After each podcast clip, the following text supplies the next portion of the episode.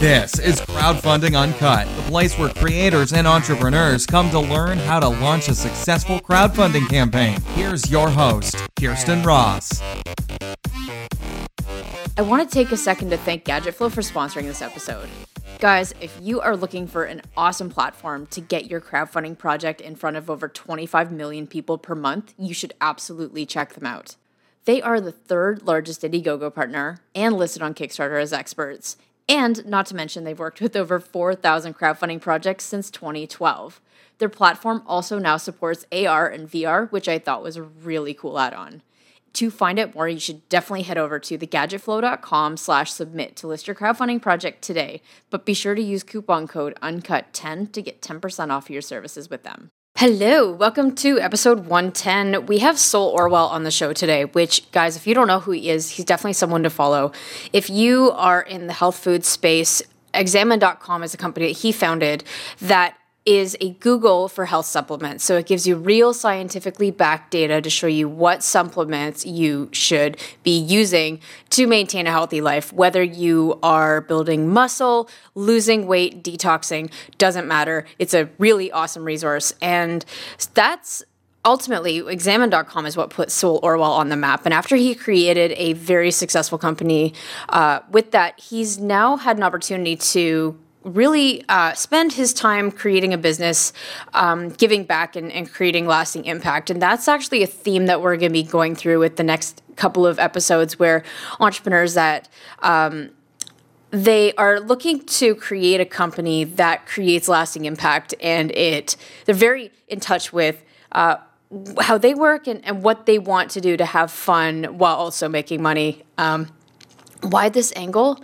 It's because really you're creating a company, whether or not you don't know what your product launch is going to look like in four years, you do have to keep an open mind and make sure that you intentionally create your business to um, to to serve ultimately your selfish goals and what you want to leave your mark as and what kind of a life that you want. And these are a lot of questions that entrepreneurs don't tend to ask themselves until they are in year two and in major burnout or um, or self destruct their company. And this is really where Sol comes in.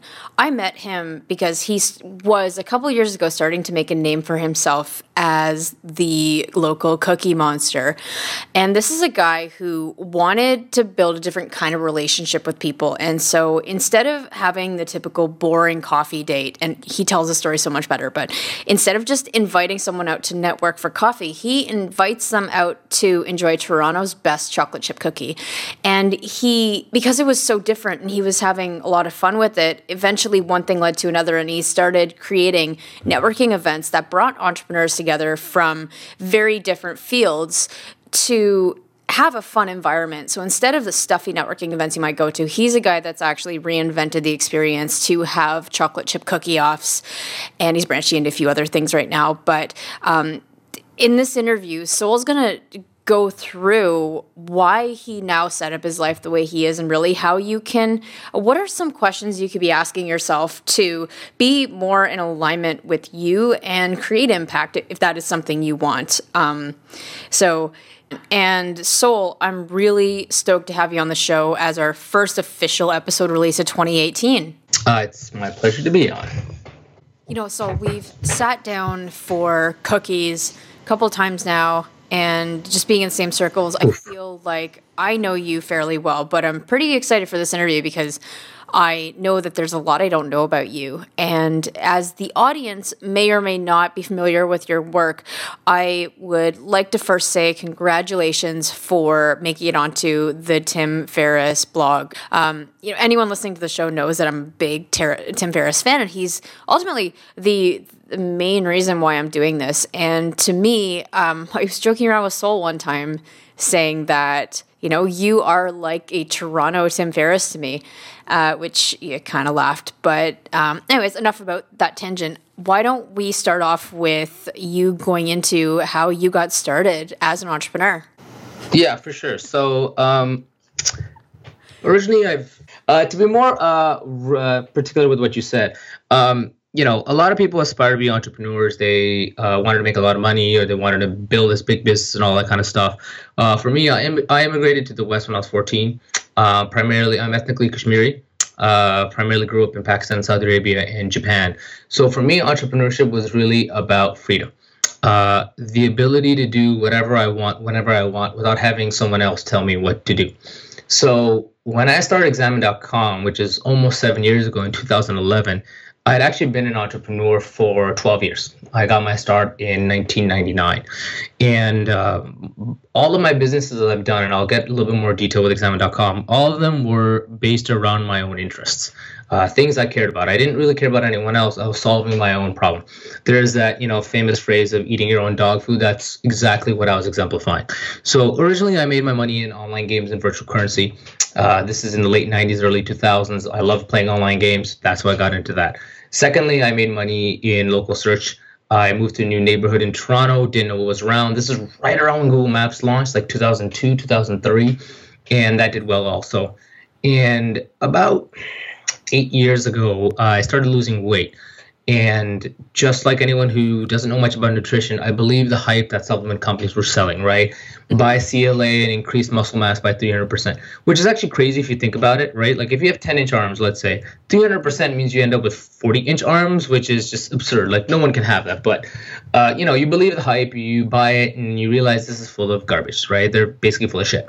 And so why examine.com happened was I looked around and I said, there's no website I can go to that I can trust that the supplement and nutrition information they say is true. Uh, to a level, you could say that with Wikipedia, but Wikipedia didn't really dig into it, right? They were just kind of giving the superficial analysis.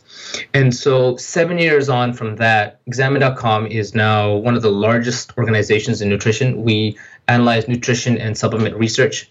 We get like two and a half million visitors a day. And basically, what happened was I went to my co founders and I said, listen, I've done businesses. I can run this stuff. I can do the marketing. I can do the development. I just need two huge nerds who can do the research and make sense of the research. Uh, and it just so happened that that's exactly what they were interested in, and that's kind of how we got our start. Now, uh, to to kind of take one second, you know, people want to be entrepreneurs. This sounds like a cool business. When we first started, we only were doing bodybuilding supplements. Then we expand into fitness supplements. Then we expand into health supplements. Then all supplements. Then nutrition. So seven years later, you can look at this huge organization and go, "Holy shit!" They had a huge mission statement from the beginning. But the reality is, when we first started, we had one problem to solve. You know, what bodybuilding supplements work? You know, what will make me muscular? Which will help me burn fat, or which is a complete waste of my time?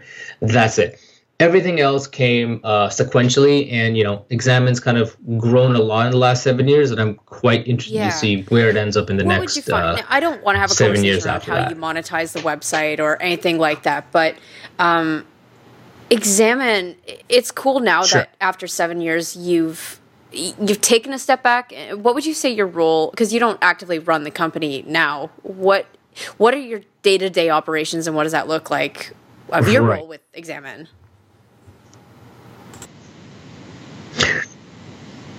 So part of the big uh, big thing of what I do is uh, I'm a big believer in like I know myself and uh, my brain tends to wander and to have any successful organization you need focus. You need focus and understanding of both the micro uh, situations and the and the big picture the macro view right?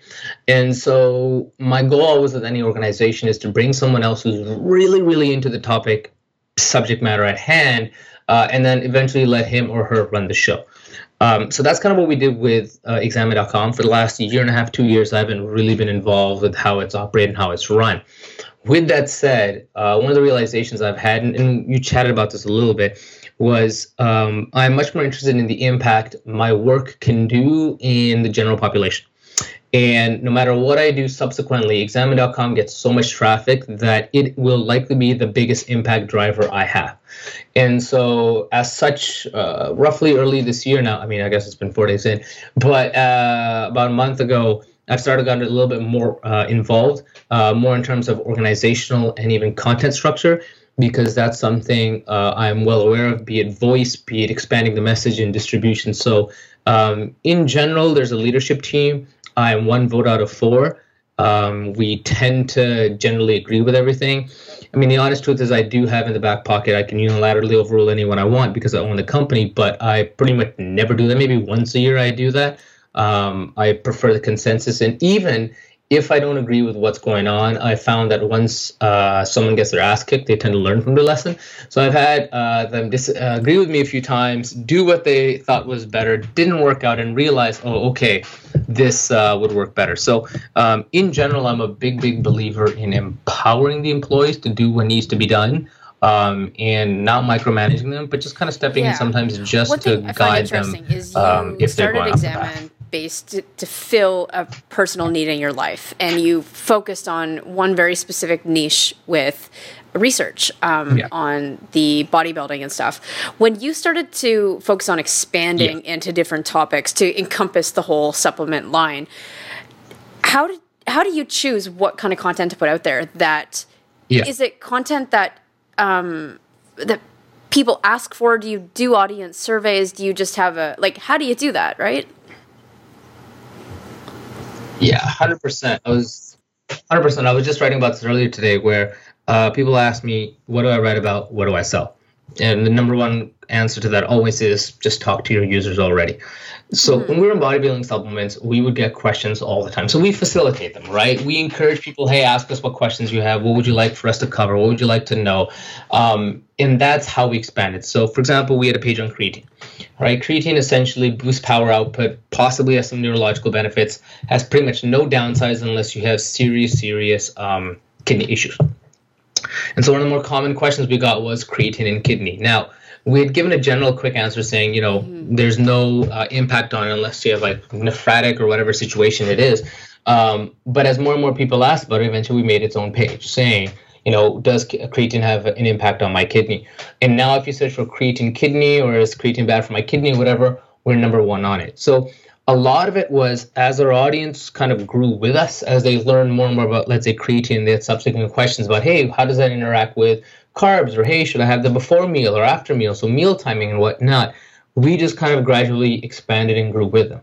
And the nice thing was because we were so established in this one specific niche as we expanded out the trust we had built up expanded into these other areas. So it wasn't like wait a minute i trust you for supplements. I don't know about you guys for nutrition. It was more like okay i trust you for supplements you guys seem to know your stuff i will read your nutrition stuff and inevitably we got some backlash there like there always is uh, but in general, the message and, and feedback we got was very positive. And because, uh, finally, because we solicited feedback so much, people were also even used to the idea of telling us, hey, we think this about that, or I like this idea, or like I don't like that idea. So as we expanded, it was it was How actually pretty damn easy. Getting established was a tough part. Expansion like, was actually your, pretty easy. Your favorite way to do it?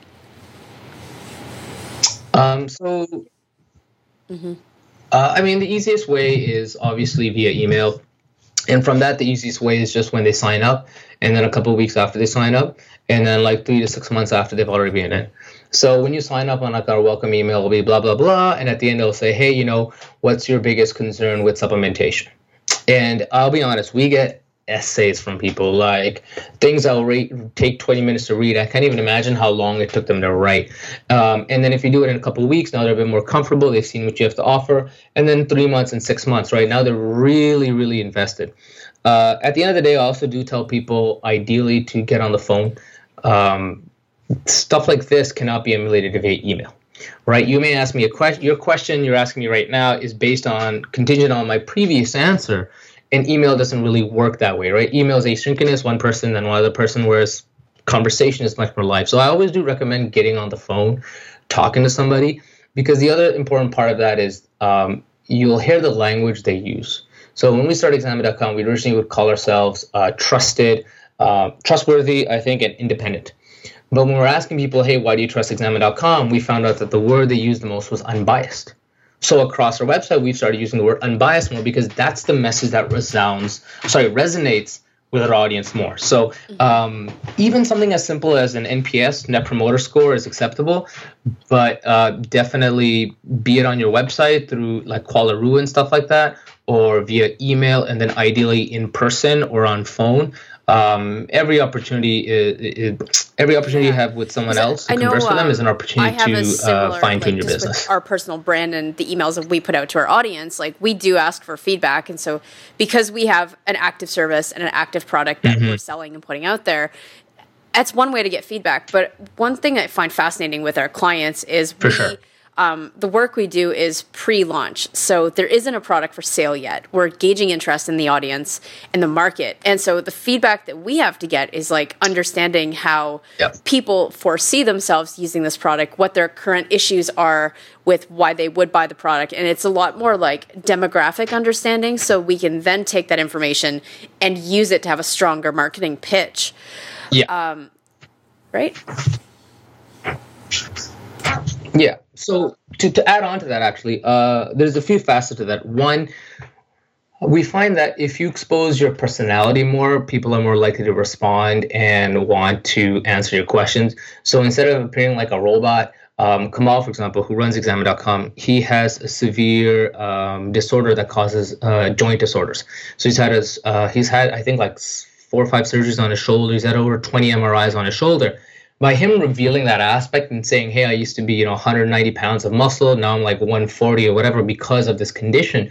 People are like, "Okay, this man is not just some kind of freak that's always been muscular or some kind of guy who doesn't care about lifting weights. He's had to respond to the situation in front of him." So that's one key impo- uh, ingredient I found is to expose your personality. With that said, um, it's underrated to hassle your own friends. To be honest, like you'll know I mean, here, here's the thing, right? I solve my own problem, but my friends are obviously similar to me, and asking them is a great way to solicit mm. feedback. The other thing that's a little bit underrated is uh, Google surveys. So Google, you know, you'll see those ads maybe for YouTube, um, but Google actually, what's great about it is they let you ask a screening question. So you can say, hey, are you an entrepreneur? Yes or no. And then, like, if that's what you're going after. And if they say yes, then you can have your follow up question of, like, hey, what's the biggest headache you have? Or what makes you cringe or whatever. So there are tools out there that you can use, even if you don't have an existing audience. Um, that, that, will help you gauge now, what people are interested in, what their problems ex- before are. I move off from Examine, I that was. Um, would you say that's your biggest had been your biggest commercial success up until like Cookie Life and the new brand that you're you have?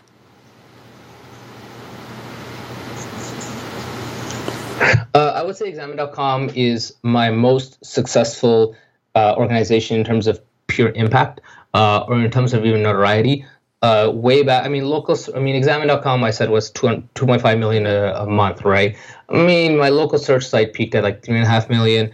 Uh, my online gaming was at like five, six million visitors a month. So those definitely had more traffic.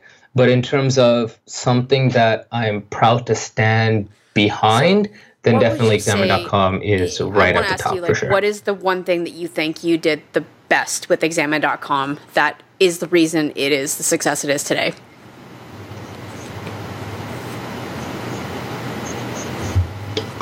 Um, it's more of a general problem you know, online gaming is not a problem. Like you may not play online games, why do you care? Right? Um, you, I mean, local search is a bit of an odd one, but obviously Google Maps eventually kicked everyone's ass, so that didn't even matter at all. Uh, but health and nutrition is universal, right? You care about it for your parents, your parents care about it for you, you may care about it for your kids or your cousins or your siblings or your friends. So um, it was just a very, very universal truth.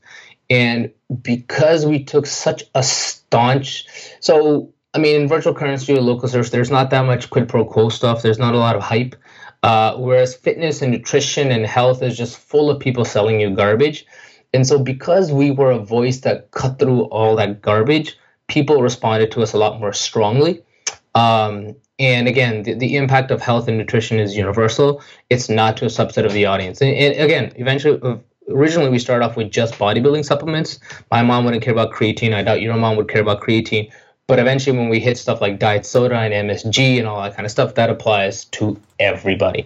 And because we took such a fact based approach and we focused more on researchers than marketers or content writers, uh, it play it came through in our content. Some of it is inaccessible because it's so nerdy. Uh, but you can read it and instantly you know sense. these guys really, really care so, about um, what they're doing. Of, personally, from because I've known you a couple years now, my favorite project that you have ever done is Cookie Life. I want to talk yeah. about that because okay, so yeah. What I love about Cookie Life is you've okay, taken like talk about? networking events and you've taken live events and connecting people to a whole other level. Um, when I so like I, I moved from uh, yeah. London to Toronto a couple yeah. years ago, and I started Toronto Internet Marketers, a meetup group, because I was so fed up with how uh, the events in Toronto seem super stuffy, and it's all like, uh, you know, hello, my name is uh, corporate feel events. And when yeah. I met you and came to your first cookie off, you are connecting people over something they love, but so you're you're putting fun in with networking, but also allowing people yeah. to build true relationships just with like how you conduct the whole thing. So like I want to know why did you start Cookie Life and what when you started like what was your vision with it? Is it just like a fun thing or do you have an end goal with it? Like let's talk about that.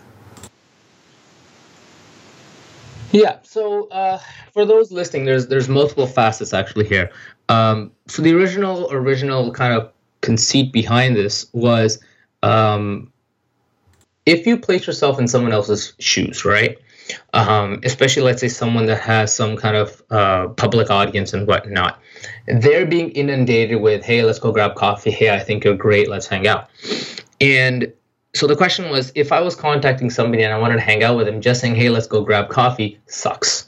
Uh, using the phrase, I want to pick your brain sucks. And it just so happened that I really love food. I've had a sweet tooth. Um, a lot of, like, maybe dozens and dozens of people come to Toronto every year, and I give them my food recommendations, and they come back and like, these are great. So I just found this one spot in Toronto that was kind of central and downtown that had really, really good cookies. And originally, all my story was, hey, you know, let's hang out. I'm going to bribe you with the best chocolate cookies in Toronto. And one, by mentioning bribe, I made it obvious that, you know, you're being inundated. This is obviously not serious, but quasi serious. And secondly, who isn't interested in the best chocolate cookies you can have in a city? You're like, okay, you have my attention. and I had a lot of people actually that would respond and be like, hey, is it better than X? And I'm like, I've tried X. Don't like, why are you embarrassing? Like, you're embarrassing yourself here. So that's how the original thing started. Um, the cookie life happened because I love um, I love eating, uh, and it just so happened that a friend of mine she didn't believe that these were the best chocolate cookies. I convinced her to come over. She did. She had one bite and she's like, best cookies I've ever had. And I was like, woman, this is never in doubt.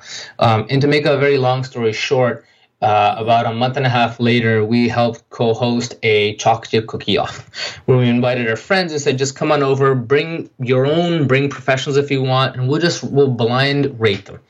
And subsequently, after that happened, um, I posted that on Facebook. And a big part of me on Facebook is, you know, a lot of other entrepreneurs uh, or people who speak about entrepreneurship, they're very inspirational, they're very rah rah all the time Whereas I'm more of like a bitter old curmudgeony man that's yelling at people to get off my lawn. But my entire point was, you know, you can enjoy your life, you can be fit and healthy and still do ridiculous feasts. You just need to find a moderating balance. And after I posted that picture, other people started commenting and saying, hey, I can make better cookies. And I'm a big, big believer in going for the ask and approaching something as ridiculously as possible. And I said, all right, prove it to me, send me your cookies. And so that's how the cookie life originally started was just someone from actually London um, uh, Ontario, sent me uh, cookies, and it just kind of spiraled out of control. And I've kind of mostly shut it down now. It's it's I guess now two years old. Uh, I received almost 200 uh, primarily cookies, but people have sent me pies and other random desserts. At its peak, I was getting three to four a week, and it was just too much. Um, but what happened is it almost like split, right? We had the the cookie life fair where people are sending me cookies, but what happened was when 2017 approached, uh, the original cookie off was January 2016. So when 2017 approached, people started saying, "Hey, I would like to come to your cookie off because it's absurd." Right? The, the problem is, you know, you mentioned Toronto Internet Marketers the problem is everyone's doing the same old thing, right? They're doing an event, they're bringing in famous speaker, uh, insert whatever. Um, they're bringing a few other locals, and that's it. There's nothing interesting about it. There's nothing novel about it. It is boring as hell. They're all the same. And my other part of it was because I don't do any coaching and I don't do any consulting, I get to choose who I associate with. And not to sound like an asshole, but um, I love entrepreneurs. I'm glad they're trying to do something but I'm at a level where again because I'm not offering any services, I'd rather ha- ha- uh, sorry hang out with people who have accomplished something so that we can actually share stories of like how do we improve this and how do we make that better better. And so the association came with me hanging out with people who were uh, uh, successful at the same time. Um, and so when 2017 came by and people started saying hey i would like to attend this cookie off i was like okay there's actually a demand. Let's do an event and part of it for me again was i'd never done an event before in my life and i was like okay i'd like to try to do an event um, and eventually, part of it became I don't really want to do an event, so I don't want to make any money from this event. Why don't I just donate any money we make to charity? And that's kind of how I like it. Just then kind of spiraled out of control, where other people are saying, "Hey, why don't you do it in New York?" and blah blah blah. But I mean, just to give a sense of it, this originally all happened two years ago, literally just under two years ago. A year ago was our first event, uh, middle of January 2017. Mm-hmm. Uh, that raised $1,400 for charity, Canadian. So we can just round it down to a thousand US dollars. We just did one in New York two months ago, uh, and that raised over thirty thousand dollars US dollars this time. So it's one of those things where, um, again, kind of going back to examine.com, you start off small, you do something right, you have fun with it, and then you slowly and surely expand it um, to the level that you're comfortable with. I've had people give me so many ideas of, man, you can expand this to 100,000, 500,000, and I'm sure it could happen maybe one day, but there's so much work to get there. Whereas I'm more focused on, you know what, let's have some fun, let's do something ridiculous that's memorable. Um, and then the rest of the pieces will kind of fall in place. So that's the Where do excuse me, the cookie life cookie and the life food charity ops and, and whatnot right there. The Sol Orwell universe, like, because it's it's not it i i see it being far enough away from examine that's not a lead gen for examine it's purely for fun network. Like where where do you see it like in its place? Oh yeah. Yeah, so as a brand, uh, if we even look at my entirety of my brand, um, it is extremely external to examine.com. There are people who loathe me that love examine.com because I talk about my views on politics or immigration or finance and whatever, right? Even actually, I never shared religion. Um, the cookie life is just an extension of that. Um, I actually just recently mentioned I don't want to be known as the cookie guy. People like do these crazy stunts to build a personal brand. Like there's some guy in fitness who's known for lifting heavy weights while he eats chicken wings or something. Like, it's just stupid, right? There's no um, like it's actually really really stupid. There's no longevity in it, right? You do it the first time, people are like, wow. You do it the tenth time, people are like, ah. You do it the hundredth time, people are like, ah, just get out of here, right? So the cookie life is more of an extension of my desire to do ridiculous things more than anything else and that's why why I mentioned there's the cookie life and there's charity food offs because the cookie life is basically on pause. I don't really have anyone sending me any more food or cookie. I mean, occasionally it happens. Um, a dude from Vietnam just sent me amazing batch of chocolates. Like this New York Times wrote about the uh, New York Times wrote about these chocolates in Vietnam, and he lives in Vietnam, so he just sent this huge package. It's mind blowing. Um, so I'm not anti cookie life or anti treats, um, but it was never meant to be the brand. It was never meant to be me. It's just something here, something ridiculous. The food charity offs, right? Like my my next one will be in July in Toronto. I'd love to crack fifty thousand US. Will I still be doing it in three years? I don't know. What will I be doing in three years? I have legitimately no clue. All I know is that I tend to chase things I find interesting, which is why I have no desire to write a book, which is why I don't do videos, which is why I don't do coaching or I have any desire to do courses because it doesn't fit in with what I want. Um, so in terms of brand, like people will extrapolate whatever connects with them as form of your brands. Uh, for some people, it's me ranting about things on Fridays on Facebook. Uh, for some people, it's my hatred for raisins. Yeah, so I, I had like four people just this past week being like, Sol, why do you always like your own Facebook post? And we had this hilarious conversation about like, hey, I wrote it. It's amazing. Why wouldn't I like it? Uh, but it's that kind of stuff. I, I, think people get too focused on building this one specific part of their personal brand, um, whereas I, by almost showing that I don't care about it, attract people being like, hey, there's much more to life than this one you know little facet. Uh, I'm intrigued by the of, entire big picture. Okay, so we were talking about this offline a little bit with one of the you at straight up you're like what have you been up to for the last six months and like i went into how i feel like kind of with our brand we're mm-hmm. so focused on like what can we do in the next three months and i find that a lot that's the, the downside to crowdfunding that i'm looking to change too that yeah. people are like how do we have this amazing product launch and they just don't even focus on the, the phase two and what they're actually trying to create right and i think that you and I are both at that spot in our business where yeah. like really what is the long term the the runway that you're creating with this and it's not segmented to just the now. It's like truly, what is this empire that you're you're trying to create? Um, how did you go through this exercise to figure out like really what long term what y- what your empire looks like?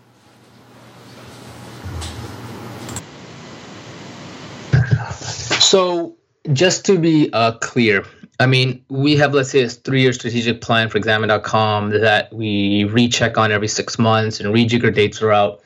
I have no absolute plan in terms of myself other than the underlying mission to be almost like a contrarian voice. And by that I mean, you know, you look at the more popular people who speak about entrepreneurship, from Vaynerchuk to whoever's in magazines these days, and a lot of it is incredible grind, just work hard. Um, and to personally, I think complete nonsense.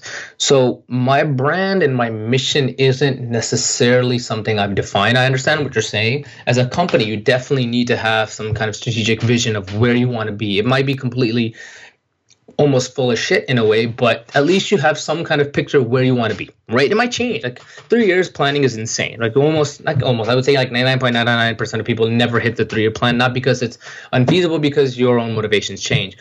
So on a personal level, I'm just far more interested in how do I impact people in a positive way that go, hey, this looks like fun. So as an example, one of my random hobbies is making giant chocolates. Um, and I posted a giant Ferrero Rocher I made a month or two ago. Um, and it was this like 21,000 calorie beast. And tw- I think it was like 10 inches in diameter. It was just disgusting. But part of the message behind it was I'm fit. I may not be the most muscular person in the world, but I'm fit, but I still indulge in ridiculous things. Like it took me seven hours to make that chocolate. I had to set aside time for it. Um, and I obviously did not eat it either. There's 12 of us, and we made barely a dent into it. And then we just split it up and we all took it home and froze it. But it's that kind of stuff, right? There's no single right way to do it. And I would like for more people to enjoy the life that they can instead of just thinking, I need to hit, I don't know, what number, 100,000 a year or a million a year. I don't know how that changes your life that much. Um, so that's kind of, my, my, I'm more, I don't have a, a specific thing I want to go towards, but I have more of a general mission of you know show people that life's not so serious. We call it like yeah. entrepreneurship for you is about freedom and the freedom to create what you want out of life. And I find that mm-hmm. yeah, the 3-year vision for me has been so hard to get down because every 6 months I'm like, "Ooh, this new you know, I just I get sidetracked." But how and you seem to have been gotten very clear sure. on what you Something want shiny, yeah. Life and like it doesn't have to be I want a million dollar company, but how did you get clear on that? And, and I mm-hmm. asked that because um, a lot of right. my clients, when I, I ask them in the very beginning, where do you see this in 12 months or three, whatever, it's always a revenue goal. And they have a really hard time figuring out like what what the end goal is truly of what they want that business to do for their life. So like how did you get clear on that? For sure. Uh, I think if we actually kind of unwind the question, I think the problem with most entrepreneurs is they don't know what they're solving. What's the problem you're solving? That's the essence of the question. So examine.com isn't about we're selling guides or we're selling education or we're selling courses. The essence of it is what problem are we solving? So when you ask me how I got to that, I didn't really. Uh, my entire problem I'm solving for myself is how do I have fun? The cookie life was fun.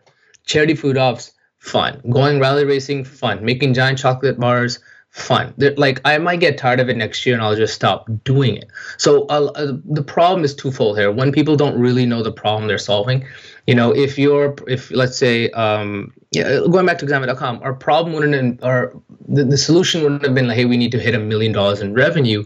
The solution would be more towards we want a thousand customers or something like that. And in a way, it's tied into revenue, but it's not because really what we're saying is we solved the problem for 1,000 individuals. So same thing with me, right? Like um, I did a lot of public speaking these last two years because it was solving a problem for me. It was something I wanted to get better at. I wanted to to get really comfortable with it. Um, and eventually I did, right? So in October, for example, I spoke at a conference with 13,000 registered dietitians there. And I wrote my talk about a week before. I did not actually practice it one full time. And I went up, and as far as I'm concerned, I crushed it. Like I got the user reviews back. It was incredibly positive. It was like top five talks. Of, there were like 100 talks at this conference, right? Um, And so I was like, okay, I don't need to do public speaking anymore. So I moved on.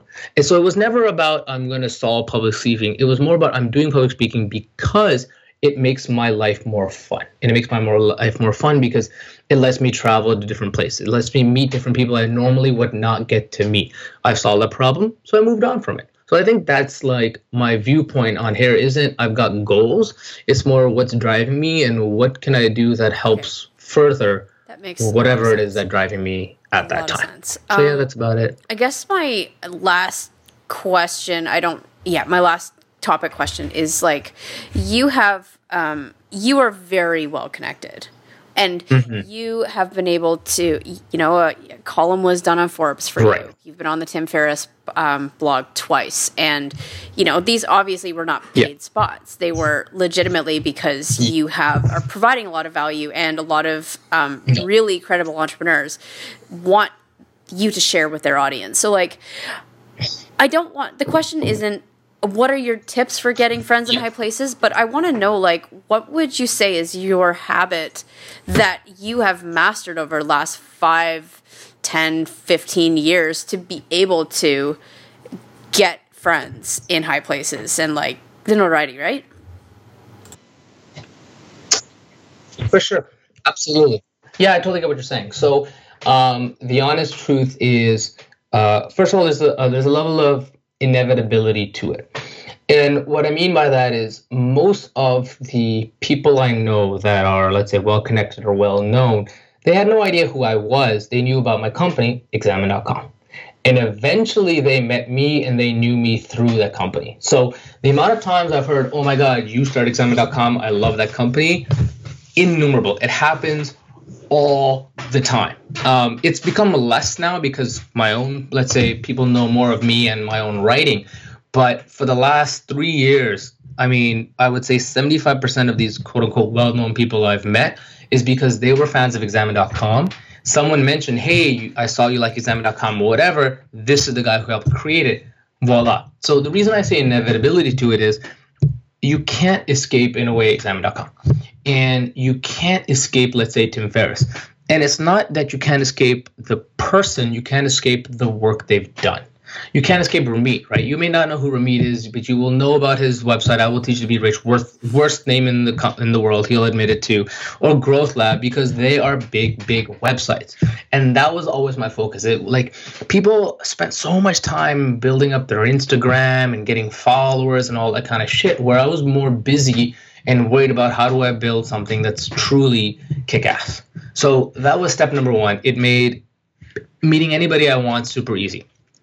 Step number two, uh, and these aren't necessarily in order of steps, but step number two is doing something interesting, uh, making giant chocolates. Interesting. Um, you know, doing the cookie life or doing charity food offs. Interesting. Because I wasn't doing what everyone else is doing, immediately you stand out. And I didn't do it to stand out. I like I've been making giant chocolates now for like seven years. No one's known about half of them. That's fine. I didn't because I cared about it. And so eventually if I meet someone, like I met someone and she was like, Man, I really hate Hershey's. And I was like, Yeah, Hershey's is the worst. When I make my chocolates, I use this. She's like, What do you mean when you make a chocolate? I was like, Oh yeah, it's my hobby. And she was like, This is insane. And she was a baker herself. And then she eventually made a Nutella cake because she's like, I can anyway. The point being that because I, I foster these other interests, meeting other people and having a conversation with them is incredibly easy. Uh, you want to talk about sports? We can do that. You want to talk about architecture? we can do that. You want to talk about books? We can do that. You want to talk about technical stuff like computers and cryptocurrency and all that? We can do that. So many people are focused on just the same boring thing. They just read entrepreneurship books over and over, business books. I read maybe one business book a year just because they all say the same shit. But if you want to have a conversation about why do zebras have stripes and blah, blah, blah, far more interesting. And that's where you connect. You don't connect on business strategies. You connect on your own personal interests. Um, and thirdly and finally, um, and this may be a bit more specific to me relative to the general population, but I love connecting people. On in any given year, I will connect over a thousand people easily. And what happens is people will remember that. And I don't do it for the sake of remembering. I do it because I like A person, I like B person, I think A and B should meet. So, for example, you mentioned Tim Ferriss. So, about in the last four, five, six days, um, an article went up by a lady named Elaine who is a journalist at Forbes. So the original way I connected with Elaine like three years ago was um, I've been on Reddit for 11 years now, maybe 12 years almost now. Uh, and some redditor who's a huge fan of examine.com tweeted at her saying, "Hey, you should write about examine.com." And I replied, and I was like, "Yeah, sure, why not?" So she wrote about me. I didn't know she wrote for Forbes. She wrote about it on Forbes. Voila, things blew up. Um, and her thing was basically she writes about like really small companies that are hitting at least seven figures in revenue. So subsequently, I started introducing her to my friends who have such small businesses. Jason Gignard, uh, people you know, Diana Goodwin, Boris uh, Vaisman from Soxy, all these people. Uh, Floyd, I introduced her to them and said they're doing interesting things, they have interesting ideas, you should write about them. And she did. And eventually, when she started writing her book, on these entrepreneur on these entrepreneurs and entrepreneurship, she asked me like, "Hey, do you know any other entrepreneurs?" I was like, "Sure." I think like I've sent Steve Kamb of Nerd Fitness, Mark Manson, so many people to her that she's subsequently written about. Maybe like 30, 40 people uh, now in the last like three years. And so two things happened. One, when she wrote her book in the acknowledgments, I'm right at the top. Acknowledgement to Sol Orwell. Awesome. But secondly, when she was writing for Tim Ferriss's website, she had to pick case studies. And I got picked as one of the case studies. And I'm not saying it's because in the back of my head I knew this was going to happen, but because I was so helpful to her, it was a no brainer for her to be like, why would I not be a case study of Sol? And what's really fascinating is subsequently in the comment section, there's, I think, three or four people who've said, hey, I'm a fan of Sol from who knows where. I didn't even know. Actually, I didn't know. I only knew one of them out of those three or four. So it's that kind of stuff, right? If you bring people together, like people are still worried about their immediate ROI. Like if I introduce this person, or like they lose a, they connect somebody, they somehow feel like it loses their influence or something, which I've never really, really ever understood, because eventually all this stuff adds up. And I've had so many people now that are very influential be like, "Hey, X person mentioned me. I thought I should say," and I was like, "Cool, what's up?" So it's just that mindset where if you are helping others, and I mean, really, I'm helping my own friends, right? If Boris is uh, in Forbes, I'll be like, Boris, you should take me out to dinner. You're kind of famous now. And obviously, I'm not being really serious, but there's an inc- there's that like that relationship we have. Um, so that's really it. Like those three things there's no secret sauce to it. But if you build something um, amazing, if you are more than just a simple person who just babbles on about entrepreneurship, and if you just even connect people, and the connections are the most simple things. Mm-hmm. I, I've done connections where I'm like, hey, you two should know each other. All right, I'm out, and I'll like leave the Facebook, like I'll do it on Facebook. Done. Like it doesn't. I mean, obviously you have to do. There's a level. There's a skill set to introductions. Um, but you can even build so much trust that I can now just literally tell two people you should talk to each other. I won't even tell them why, and I'll just leave, and they'll be like, yes. And and the last really example of that is the New York cookie off, right? So when I originally did the Toronto cookie off uh, 11 months ago, it was $15 to take it Canadian. And it took me like a month to sell out. When I did the New York one, it was 250 US per ticket, and it took me 12 days to sell out. And what I did was everyone who came, they were given a post-it note with, with one to three names of people they should go out and say hello to.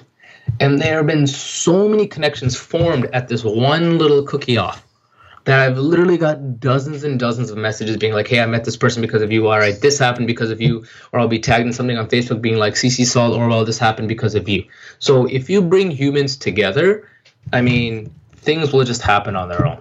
Sorry, that was a bit of a long answer, but yes, that is that was it. There was no secret. There was no, um, you know, no tactics on how to write the best email or how to present myself best. It was just being a normal human being yeah, in today's world sets nice you apart from little, 98 uh, what kind of notebook do you have? Like it's the quarter size page. Okay yeah moleskine but just a simple moleskine or whatever. Like yeah i just these are like it's like two inches by three inches just regular okay. moleskines there's nothing um secret to it. And i mean you've been at the receiving end of my introductions too right? Like hey you should get to know this person and i'm out. And like there's no cost to me to do it. And you may do business and you may make a hundred million dollars with someone else and i'll definitely get a dinner out of you if that happens. But it, there's there's literally no downside. But for some pe- for some reason people are very very almost uh, they hoard their connections which i've always found to be really really I think, uh, really um, something happened short-sighted and, and frankly this is idiotic. not the first time it's happened um, but I, someone messaged me on Facebook. He's like, "Hey, um, are you still taking clients?" I'm like, "Yeah." He's like, "You know, I have a referral for you." I was like, "Awesome." He's like, "And if you close them, what kind of a commission am I going to get?" And I was just like, "I don't work that way. Sorry." Like, not that I won't I, mm. do something if you give me something, but I just I hate there to be hidden motives of like of transactions like that. You know.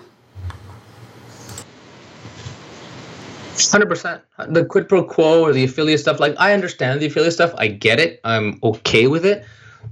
But if I'm recommending someone, I'm doing it because I think they're legitimate. And if money comes afterwards, fine. Who cares? But and, and it doesn't, to be honest. Uh, like in in the in a thought exercise, I understand if someone makes affiliate fees off of it, that's fine. But the basis of the recommendation should always be: Will one person be happy with the other person? If so, awesome. My one web developer I've used, I've sent him maybe like 20 clients. I've never asked for a discount. I've never asked for a commission or anything because he makes me look good. Because when he does a good job, everyone else is like, Sol knows good people. And I'm like, cool, that makes me look good. And that, will open up doors exactly, I can't even imagine, I God knows uh, when down the road. With that. Now, that was a long winded way to say yes, but man. So, okay, my last question is Is there anything else I should have asked you that I haven't?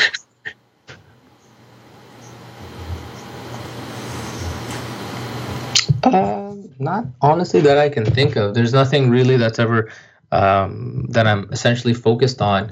So yeah, we can even cut this off. We can just be like, so, and that was a great talk. Yeah, Good day. cool. I focused uh, this interview as there's um, nothing for me to well as uh, point anyone towards. You're a guy of many talents with his hands in many different kinds of companies. So like, yeah, thanks for sharing. I think it's um really refreshing for me to talk to someone who just really wants to do good in the world and and just I don't know has has a really well thought out plan of of why they're doing it. They're not chasing the internet marketing thing. So I think it's been awesome. Yeah, I mean, at the end of the day, money is important. Uh, I've made sufficient money. I don't have expensive taste. I don't need a fancy car or a giant house or anything like that. And it's fine if you do, that's not what uh, I'm chasing. Um, and I'm I'm very pragmatic that Examine.com needs revenue to hire research. I mean, the most expensive reviewer we've used, he was I think $750 an hour. That's not cheap, right? That requires some serious uh, chunk of change.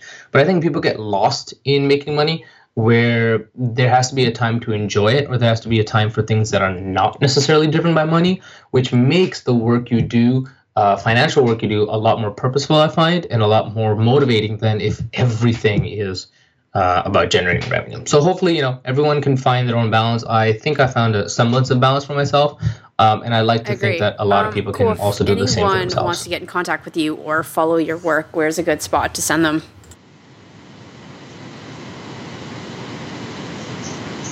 Uh, easiest place to start would be sjo.com um, join the email list. That's usually the best way. I respond. I read all emails. They're, the email inflow has gotten really bad. I may not respond to everyone now, um, but then that'll subsequently link to Facebook and Twitter and whatnot. All right, well, that wraps up another episode. And remember, if you are looking for any of the links mentioned in this show, you can head over to crowdfundinguncut.com. And the show notes for all of our episodes are there. And we do have a field guide for your product launch. And so while it is specifically on crowdfunding, it is tailored to any sort of product launch you may be doing and has a lot of segues that way. Um, it has the checklist that we started with, but revamped, and it's really sexy. And my favorite part of it is we've actually created a printable calendar outlay on that. So if you're someone who is a visual person like me and you like to see the launch timelines in front of you, then it's something you could have. So head over to crowdfundinguncut.com and you could pick up the field guide and the show notes.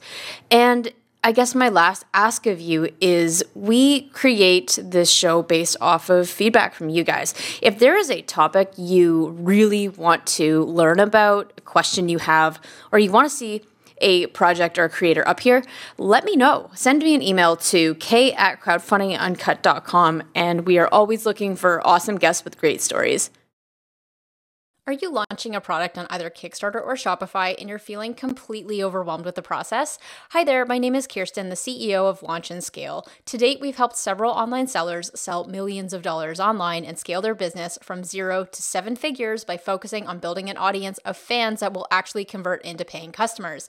If you're serious about building a seven figure e commerce brand with less time and less risk, you should check out our product launchpad. PLP is a proven accelerator that takes you step by step through the process of launching and scaling your product brand. Brands like the Monk Manual, Aberlite, Series Chill, Jamstack, and several others were all launched using our product launchpad. So if you'd like to be our next success story, go to launchandscale.co slash PLP to learn more. And for a limited time, we're offering a seven day trial of the product launchpad for only $1. Again, go to launchandscale.co slash PLP to learn more.